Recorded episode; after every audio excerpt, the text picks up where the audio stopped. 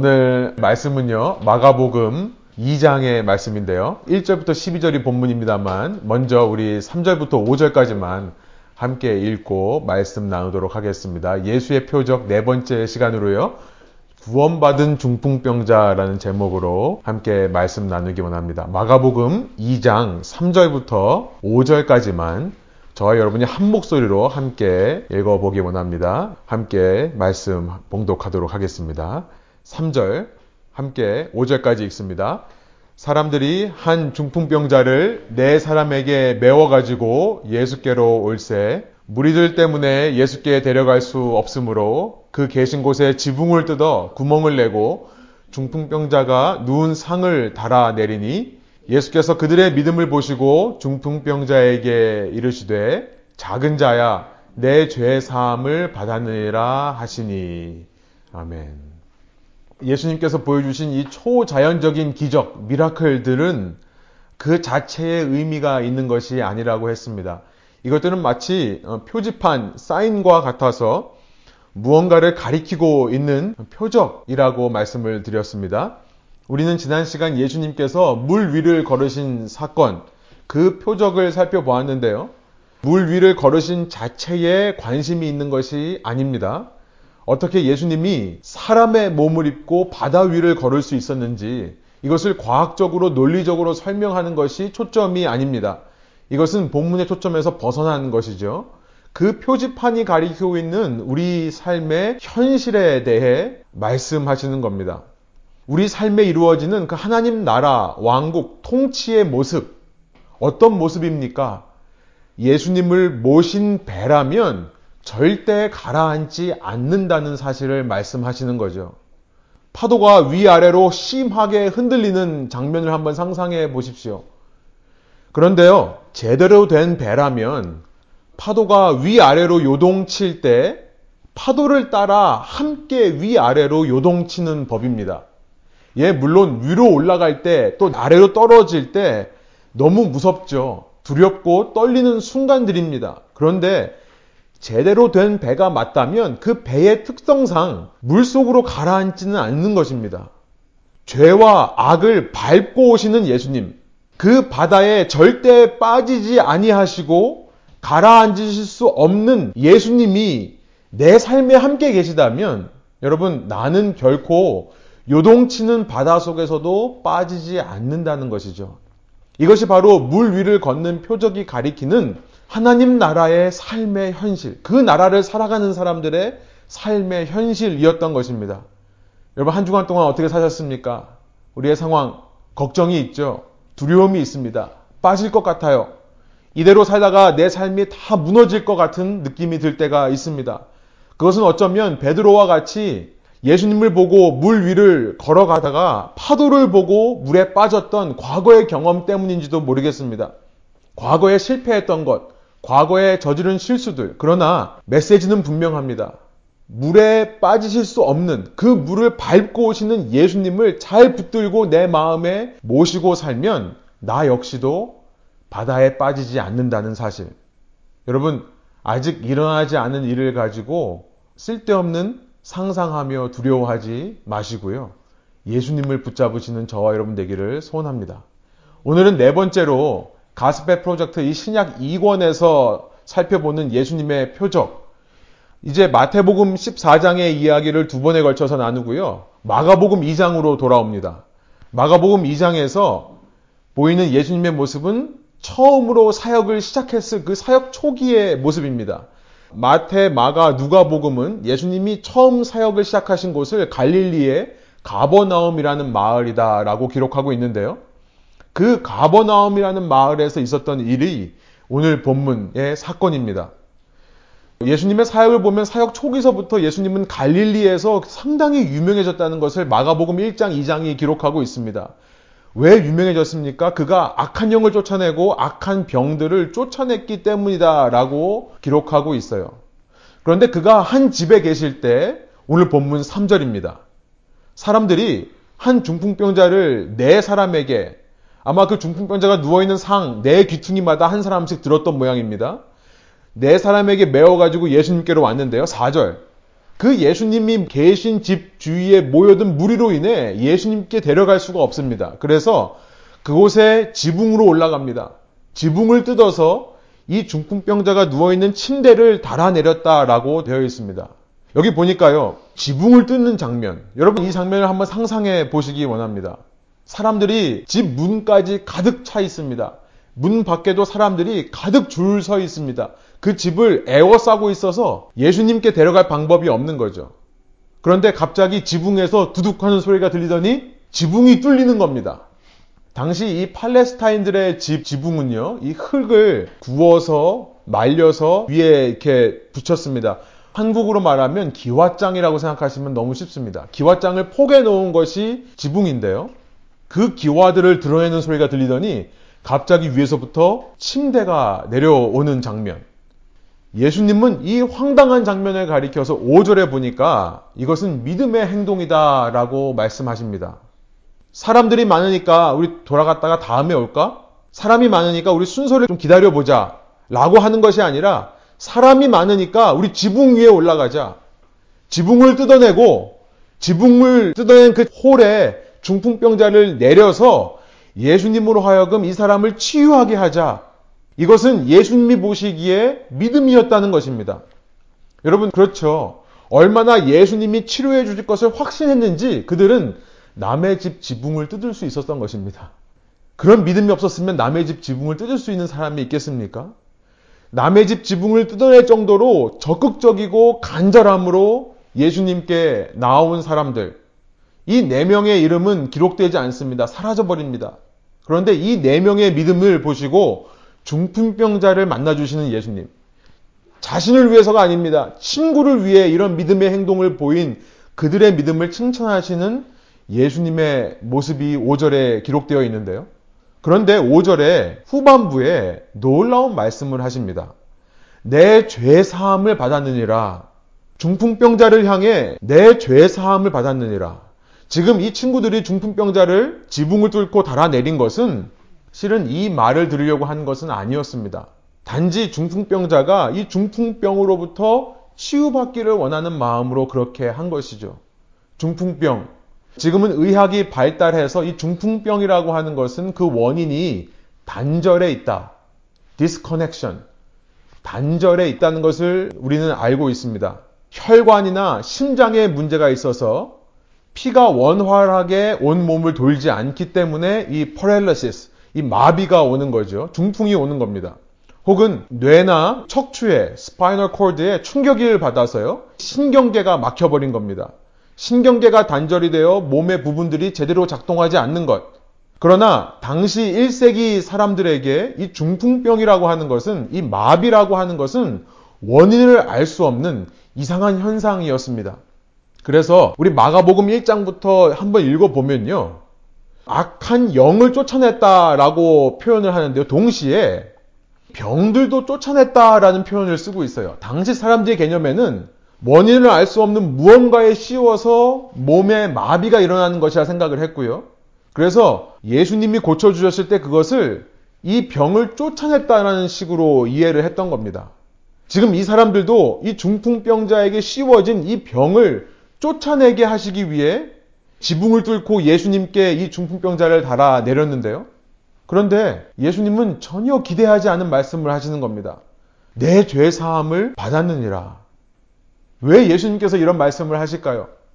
중풍병자를 안 고쳐주려고 하시는 것이 아니라 우리는 이 육체의 회복보다 더 중요한 회복이 있었기 때문이라는 것을 이 말씀을 통해 발견하게 됩니다. 그래서 표적인 거죠.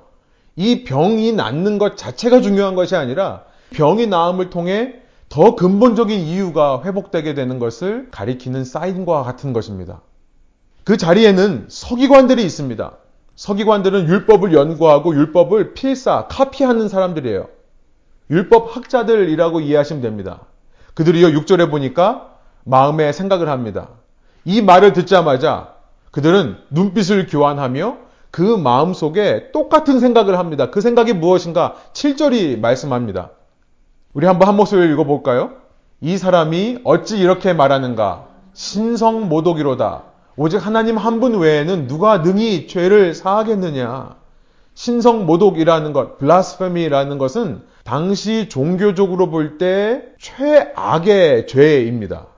종교적인 관점에서는 죄 중에 가장 큰 죄가 신성 모독이라서요.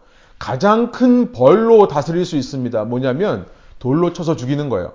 그 자리에서 돌을 들어 그 사람을 죽일 수 있는 capital punishment이 가능한 capital crime이었습니다.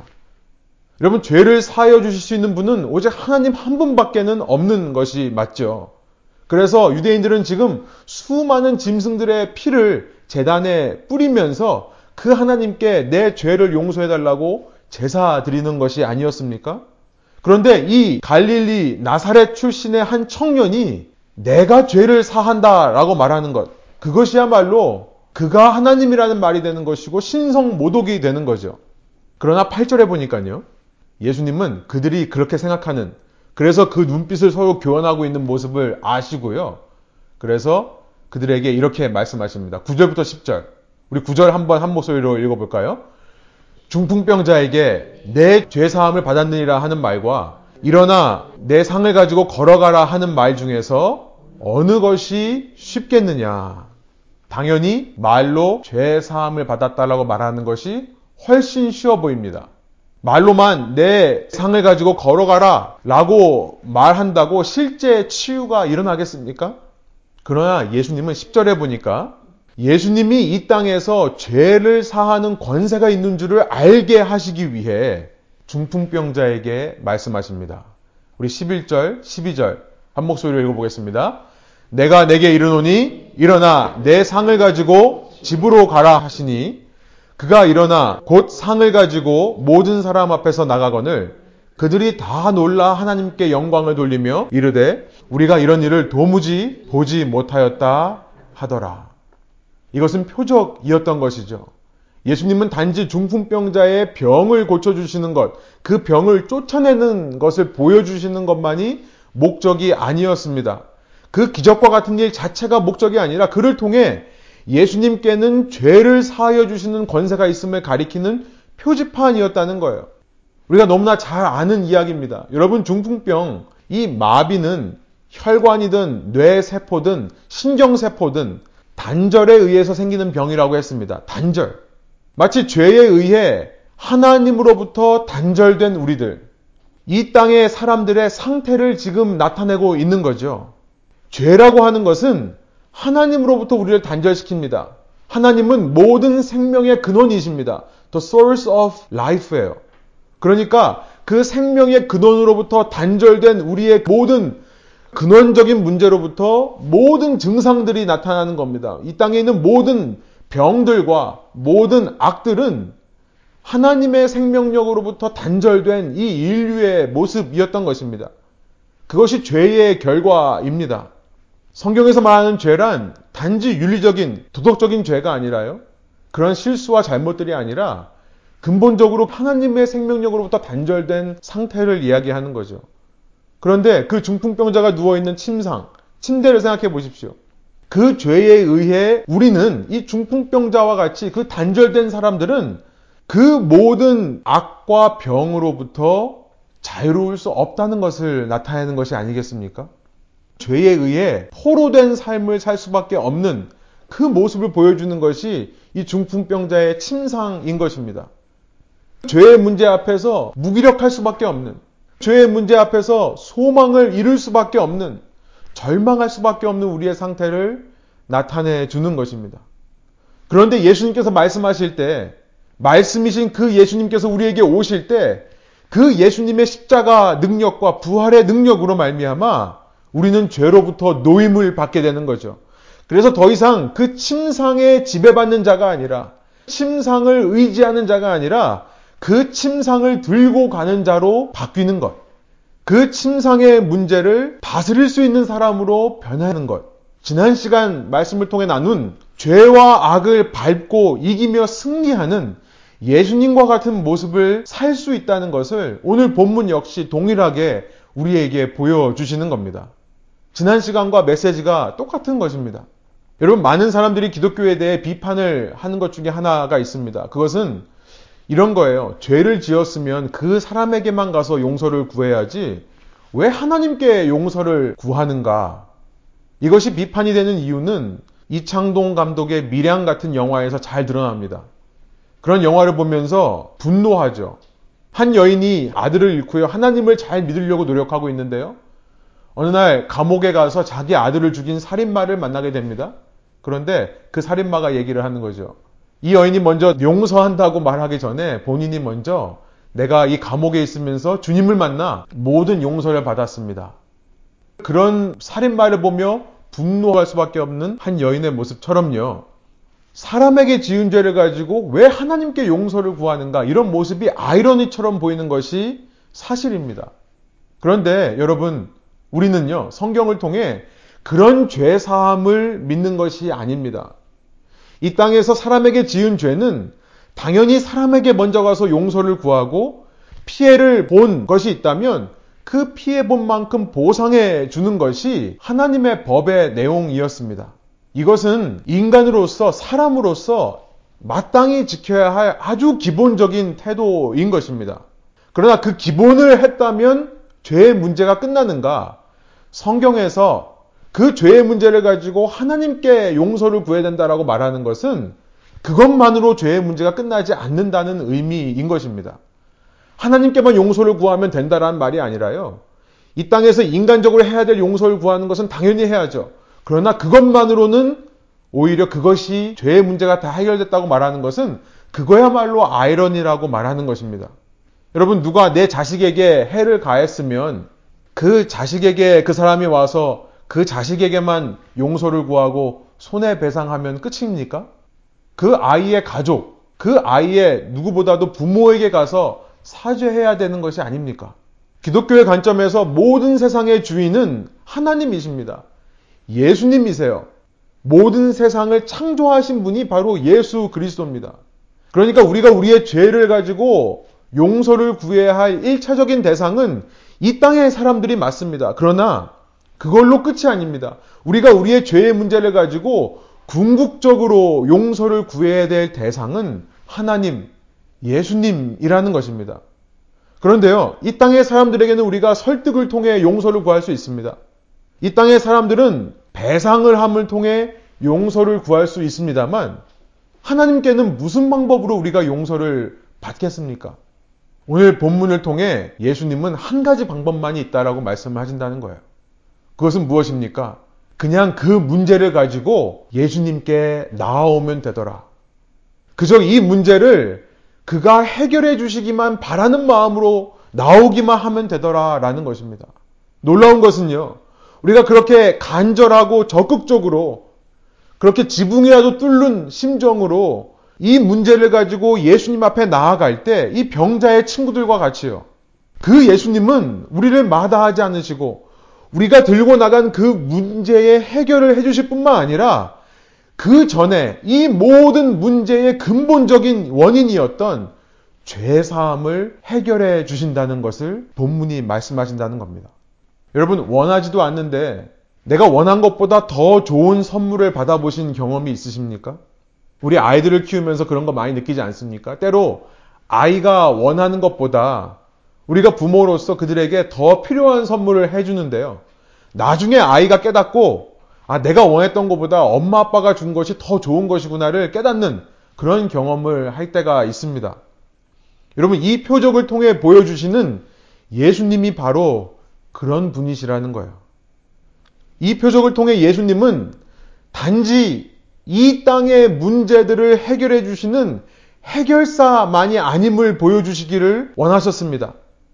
중풍병의 문제, 모든 죄와 악의 문제 해결해 주시기를 원하죠. 그러나 이 땅에서 그 문제의 해결만으로는 해결받지 못하는 더 근본적인 문제가 있습니다. 우리끼리 사과하고 우리끼리 용서를 구하는 그 수준만으로는 해결되지 않는 캐피럴 크라임이 따로 있었던 것입니다. 최고의 죄. 그것은 온 세상의 주인이시며 온 생명의 부모 대신 하나님께 지은 죄인데요. 놀랍게도 이 땅의 문제를 가지고 주님 앞에 나아갈 때 주님은 이 땅의 문제만이 아니라 그 근본적인 캐피럴 크라임까지 용서해 주시는 분이시더라. 우리는 기껏해야 현상적인 문제에 집중하게 됩니다. 이 땅에서 우리의 불안정의 이유들이 있죠. 우리가 소원하는 이유들이 있습니다. 우리의 건강, 우리의 아픔, 우리의 상처만을 가지고 주님께 나아가지만 주님은 그보다 더 큰 문제를 먼저 우리에게 해결해 주시기를 원하고 해결해 주신 분이라는 사실. 여러분, 이런 하나님을 믿는 자로서 어떤 결단과 적용이 있어야 할까요? 결국 이 중풍병자는요, 이렇게 치유받았지만 언젠가 육신이 쇠하여 이미 죽고 이 세상에 없습니다. 육신의 치유가 전부가 아니라 영원한 생명, 그 하늘 소망이 죽음 이후의 생명이 우리에게 소중하다는 것을 다시 한번 생각해 볼 수 있겠죠. 하늘 소망을 가지고 사는 것. 그래서 이 땅에서 다 누리지 못하고 다 얻지 못한다 하더라도 이 땅의 생명을 초월한 영원한 생명을 소유했음을 감사하며 그것으로 말미암아 만족하며 기뻐하며 사는 우리의 자세. 그런데요, 오늘 본문에는요, 좀 더 구체적이고 좀 더 실질적인 적용이 들어 있는 것 같습니다. 하늘 소망해 가지고 이 땅의 모든 고난을 이겨내라 라고 하는 말씀도 너무나 중요한 적용입니다만 좀 더 구체적인 적용이 1절과 2절에 제가 일부러 스킵했던 1절, 2절에 들어있는 것 같습니다. 우리 1절 다시 한번 한 목소리로 읽어보겠습니다. 수일 후에 예수께서 다시 가버나움에 들어가시니 집에 계시다는 소문이 들린지라. 예수님께서 며칠 후에 가버나움이라는 마을로 되돌아가셨다. 이렇게 본문이 시작하고 있습니다. 그곳에 한 집으로 들어갔다는 소문이 들렸다는 겁니다. 그래서 2절을 보면 그 소문을 듣고 많은 사람들이 그 집 문 앞까지 와서 우리가 처음 말씀드린 대로 그 집을 둘러싸있기 때문에 아무도 들어갈 수 없는 상태가 되어버렸다는 겁니다. 무슨 일이 있었던 걸까요? 앞서 마가복음 1장에 보면 예수님께서 가버나움이라는 곳에서 처음 사역을 시작하시면서 먼저 함께 사역할 제자들을 부르시는데요. 1장 16절에 보면 가장 먼저 시몬과 안드레를 부르시는 장면이 나옵니다. 그들이 갈릴리 바다에서 물고기를 잡고 있을 때 그들을 부르십니다. 이 시몬이라는 사람이 바로 베드로, 피터입니다. 그리고 나서 1장 16절부터 18절 베드로와 안드레를 부르시고 나서 그 다음에 야고보와 요한을 부르시는 장면이 또 기록되어 있습니다. 이들과 함께 이제 21절에 보니까 가버나움에 들어가셨다라는 것으로 사역이 시작됩니다. 가버나움에서부터 사역을 시작하시는 거예요. 그 가버나움에서 어떤 일을 하시는가? 안식일에 회당에 들어가서 거기서 악한 영에 눌려 있는 사람을 자유롭게 하십니다.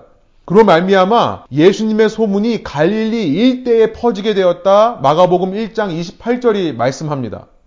이 일이 있은 후 예수님은 가버나움에 있는 한 집에 들어갔다라고 말씀을 하시는데요. 그 집이 누구의 집이었는지 1장 29절에 이렇게 나와 있었습니다. 그들은 회당에서 나와서 곧바로 야고보와 요한과 함께 시몬과 안드레의 집으로 갔다. 베드로와 안드레의 집으로 간 겁니다. 그 집에 보니까 베드로의 장모님이 계셨다. 30절이 말씀하시는데요. 장모가 있다는 것은 무슨 말입니까? 베드로가 결혼한 사람이었다는 것을 알게 되는 거죠. 아내가 있다. 장모님이 열병으로 누워 있었는데 예수님께 그 사정을 말씀드리자 31절 그 장모님을 치유해 주시기 시작합니다. 그랬더니 열병이 떠나고 여기도 떠난다고 되어 있습니다. 그 여자는 그들의 시중을 들었다. 장모님이 이제 시중을 들기 시작했다. 이렇게 말씀하고 있는 거예요. 예수님은 나사렛 출신의 한 목수의 아들이십니다. 예수님의 집이 있는 곳은 나사렛이에요. 그런데 가버나움에서 사역을 시작하시니 머물 곳이 필요했습니다. 예수님이 가버나움에 머물면서 사역을 하셨는데 그 집이 누구의 집이었던 것입니까? 베드로의 집이었던 거예요. 이 장모님을 고쳐주셔서 시중을 들었는데요. 그 이후의 기록을 보면 이렇게 장모님을 고쳐주자마자 예수님이 베드로의 집에 있다는 소식을 듣고 많은 사람이 몰려듭니다. 몰려든 사람을 다 고쳐주세요. 그날 밤을 꼬박 새시고 새벽에 다른 곳으로 떠나십니다. 아마도 제 추측으로는 장모님을 좀 쉬게 해드리기 위해서가 아닐까. 여러분, 이 시중을 들었다라고 31절 말하는데요. 시중을 들었다는 것은 당시 종들이 상전에게 하던 행동입니다. 가장 기본적인 것이 뭐냐면 종이 밖에서 들어오면 발을 씻겨줍니다. 그리고 그 상전에 식사를 준비하는 일이 시중을 들었다라는 말이에요. 지금 예수님만이 아니라 예수님 때문에 몰려온 사람들, 그들이 예수님을 만나기 위해 밖에서 기다리는 동안 배가 고프지 않겠습니까? 이런 사람들을 다 집에 들이면서 발을 씻겨주고 먹을 걸 챙겨주고 하는 일들을 장모님이 감당을 하셨던 겁니다. 예수님께서 잠깐 떠나 계셨어요. 피해 주시는 것 같습니다. 제가 읽기에는. 그런데 가시는 곳마다 사람들이 몰려들으니까 1장 후반절에 보면 어떤 기록이 있냐면 이제는 아예 마을도 못 들어가시더라. 그래서 2장 1절. 며칠이 지나서 다시 그 집으로 온 겁니다. 누구의 집이라고요? 베드로의 집입니다. 여기서 우리가 우리 본문 1절, 2절을 통해 한 가지 적용해 볼 수 있는 것은 2절이에요. 제가 언젠가 한번 이 말씀을 나눴었습니다. 우리는 아무리 예수님을 사랑한다고 해도 예수님이 필요한 사람들을 가로막는 이런 무리 같은 존재가 되면 안 된다. 다시 그 집에 왔더니 그 소식을 듣고 이 무리들이 예수님을 만나기 위해 베드로의 집을 둘러싼 겁니다. 그랬더니 중풍병자가 만날 수가 없게 되는 여러분 오늘 우리가 이 하늘 소망 영생을 소유한 자로서 좀 더 구체적이고 실질적인 적용이 여기 있다라고 믿습니다. 우리가 예수님 주위에 있는 사람으로만은 부족하다는 것입니다. 어쩌면 내가 예수님의 주위에 있음을 통해 내가 예수님을 가로막는 자가 되는 것은 아닌가. 그 예수님의 주위에 있으면서 남들을 가로막는 자로 살 것이냐 아니면 나는 이미 영생하도록 솟아나는 이 생수를 맛보았으니 비켜서서 다른 사람들이 그 예수님을 만날 수 있도록 돕는 존재가 될 것이냐. 그런데 여러분 더 중요한 적용은 이것입니다. 지금 베드로의 입장에서 베드로의 아내의 입장에서 베드로의 장모의 입장에서 베드로의 동생 안드레의 입장에서 이 말씀을 생각해 보십시오.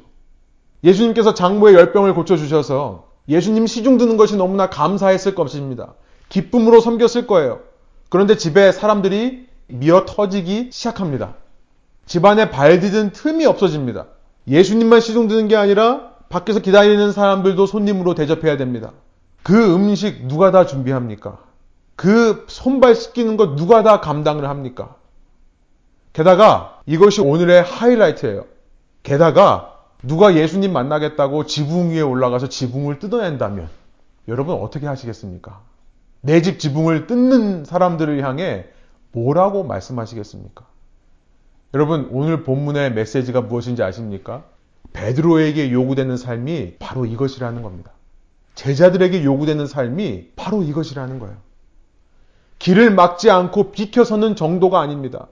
예수님의 사역을 이렇게 희생하며 고난을 당하며 적극적으로 돕는 것입니다. 예수님의 관심은 단지 이 땅의 문제들을 치유하는 데 있지 않으십니다. 이 땅의 병, 이 땅에서 우리가 겪는 여러 가지 도전들과 어려움들, 단지 예수님은 이 땅에서 우리를 잘 먹고 잘 사는 존재로 살게 해주신 분이 아닙니다. 우리는 이미 잘 먹고 잘 살고 있습니다. 예수님은 억눌린 자, 갇힌 자를 자유케 하시는 것이 목적입니다. 영적인 의미에서 죄로부터 눌려있는 사람, 그들의 캐피럴 크라임, 그들의 최고의 죄를 사해 주시는 사역을 예수님은 하십니다. 지금은 성령을 통해 그 일을 우리 땅 가운데 이루어가고 계십니다.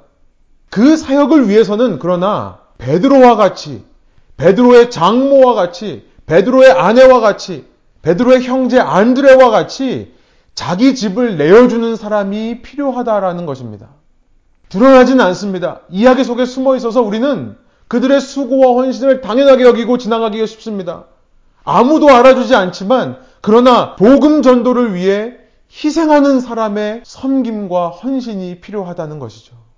여러분 매일 성경을 읽으면서 우리가 지금 고린도후서 읽고 있습니다. 그 매일 성경을 통해 요즘 계속 사도 바울의 자랑에 대해서 우리가 보고 있습니다. 어제 본문을 읽으면서 제 마음속에 다시 한번 정말 숙연한 마음이 들었습니다. 이것이 사도 바울의 자랑이었구나. 오늘 본문 고린도후서 12장 9절부터 10절에는 이런 말씀이 있습니다. 사도 바울의 고백이에요. 그러나 주님께서는 내게 이렇게 말씀하셨습니다. 내 은혜가 내게 족하다. 내 능력은 약한 데서 완전하게 된다. 그러므로 그리스도의 능력이 내게 머무르게 하기 위하여 나는 더욱더 기쁜 마음으로 내 약점들을 자랑하려고 합니다. 사도 바울의 약점, 그 자랑하는 약점들이 무엇인가 10절에 다시 한번 말씀합니다. 그러므로 나는 그리스도를 위하여 병약함과 모욕과 궁핍과 박해와 곤란을 겪는 것을 기뻐합니다. 내가 약할 그때에 오히려 내가 강하기 때문입니다. 바울의 자랑은요, 수고했던 것입니다. 채찍으로 맞았던 것입니다. 유대인이 부리는 채찍만이 아니라 로마 군대의 막대기로도 맞았습니다. 감옥에 갇혔고요. 죽을 위험을 넘겼고요. 파선의 위협까지도 경험했습니다. 잠도 못 자고 줄이고 굶고 춥고 헐벗은 그 고난의 흔적으로 가득한 육체를 자랑합니다. 육체만 고난당한 것이 아니라 정신 상태도 너무나 피폐해져 있습니다. 왜냐하면 그의 마음 속에는 늘 정신적인 스트레스가 있기 때문입니다. 교회에 대한 걱정 때문이에요. 교회를 이루는 한 사람이 고난을 당하면 그 고난이 나의 고난인 것처럼 함께 아파하는 거고요. 교회에서 어떤 문제가 있다 그러면 그것이 내 문제인 것처럼 함께 애타며 고통스러워하는 사도 바울의 그 모습. 여러분 이것이 신앙인의 모습이어야 된다. 신앙인의 자랑거리여야 된다. 여러분 우리가 신앙생활 하면서 어떤 자랑거리들이 있습니까? 나에게 주신 하나님의 은혜, 나에게 주신 영생의 능력, 하늘 소망. 물론 우리가 이 땅에서 그 요동치는 바다에 빠지지 않고 승리하며 살기 위한 너무나 중요한 우리의 자랑거리 맞습니다. 그러나 동시에 우리에게 있어야 할 자랑거리는요. 그리스도를 위하여 아팠던 것. 그리스도를 위하여 손해봤던 것. 그리스도를 위하여 모든 박해와 곤란을 겪는 것들이 우리 삶의 자랑거리로 있어야겠다라는 것입니다. 하나님께서 이 표적을 통해 보여주시기 원하는 사실은 한 가지입니다. 하나님은 이 땅의 그 근본적인 죄의 문제를 해결하기 위해 제자들을 사용하시더라. 그 제자들의 보이지 않는 수고와 헌신을 통해 하나님의 나라가 확장되더라라는 사실입니다.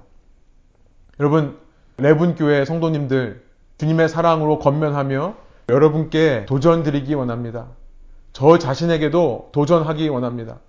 우리 주님을 위하여 그렇게 손해보고 희생하고 약해지고 내 것을 헌신하는 것을 주저하지 않는 저와 여러분 되기를 원합니다.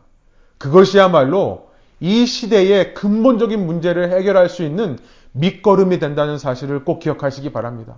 나는 주님 앞에 별로 드릴 것 없지만 작은 것 하나라도 내 생명, 내 소유라도 주님께 그런 고난에 불구하고 내어 맡겨 드릴 때에 주님의 고난에 그런 방법이라도 동참하기를 원할 때에 그것을 들어 사용하시는 주님의 놀라운 능력이 우리 삶 가운데 일어나기를 원하고요. 그런 저희를 통해 우리 땅이 살아나고 우리 가정이 살아나고 이 사회가 살아나고 이 나라가 살아나는 일들이 있기를 믿음으로 여러분께 권면드리고 도전드리며 선포하기 원합니다. 함께 기도하시겠습니다. 하나님 이 시간 말씀을 통해 주님의 이 놀라운 표적 뒤에는 숨어 있는 제자들의 헌신이 있었다는 것을 깨닫게 해주시니 감사합니다. 주님, 무리가 되지 않고 제자가 되는 저희들 되기 원합니다. 주님께로부터 받은 것만이 우리의 자랑이 아니라 주님을 위해 내가 드린 것들이 우리의 자랑거리가 되게 하여 주옵소서. 우리의 헌신과 손해와 우리의 희생을 통해 주님의 나라가 이 땅 가운데 확장되는 것이 하나님 나라의 비결, 이 땅에 임하시는 주님의 나라 왕국 통치의 원리라는 것을 배웠사오니 주님으로부터 영생하도록 솟아나는 샘물을 맛본 자로서 우리가 주님의 옆에서 주님을 도와 이 땅에 지금 주님께서 하시는 일에 동참할 수 있는 교회 되게 하여 주시고 이 교회를 통해 주님께서 이루시고자 하는 일들을 마음껏 이루실 수 있도록 헌신하며 희생을 마다하지 않는 저희 한 사람 한 사람 되게 하여 주옵소서. 그때 주님께서 채워주시는 더 놀라운 공급하심과 주님의 생명력을 느끼며 살아갈 수 있는 저희들 될 수 있도록 주님께서 성령으로 저희와 함께 하여 주옵소서 감사드리며 예수 그리스도의 이름으로 기도합니다.